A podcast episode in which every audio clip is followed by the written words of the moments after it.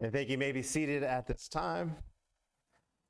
We're also going to invite the Ricker family to come up to share with us our morning's Advent wreath.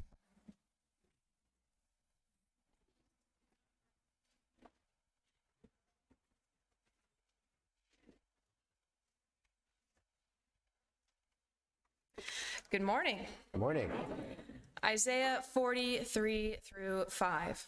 A voice of one calling in the wilderness, prepare the way for the Lord. Make straight in the desert a highway for our God. Every valley shall be raised up, every mountain and hill made low. The rough ground shall become level, the rugged places a plain, and the glory of the Lord will be revealed, and all people will see it together. For the mouth of the Lord has spoken.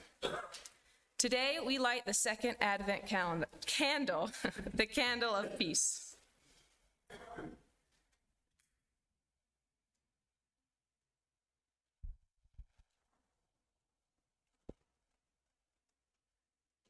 The first candle reminded us of hope. The second Advent candle is the candle of peace. The peace we seek in our hearts as we await the coming of Christ, and peace on earth as announced by the angels.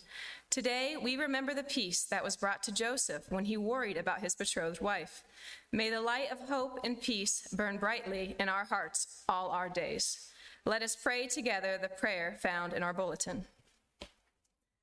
O God of our ancestors, you stand as a sign for the.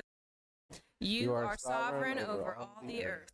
Come and release from prison those who sit in darkness and in the shadow of death. Amen.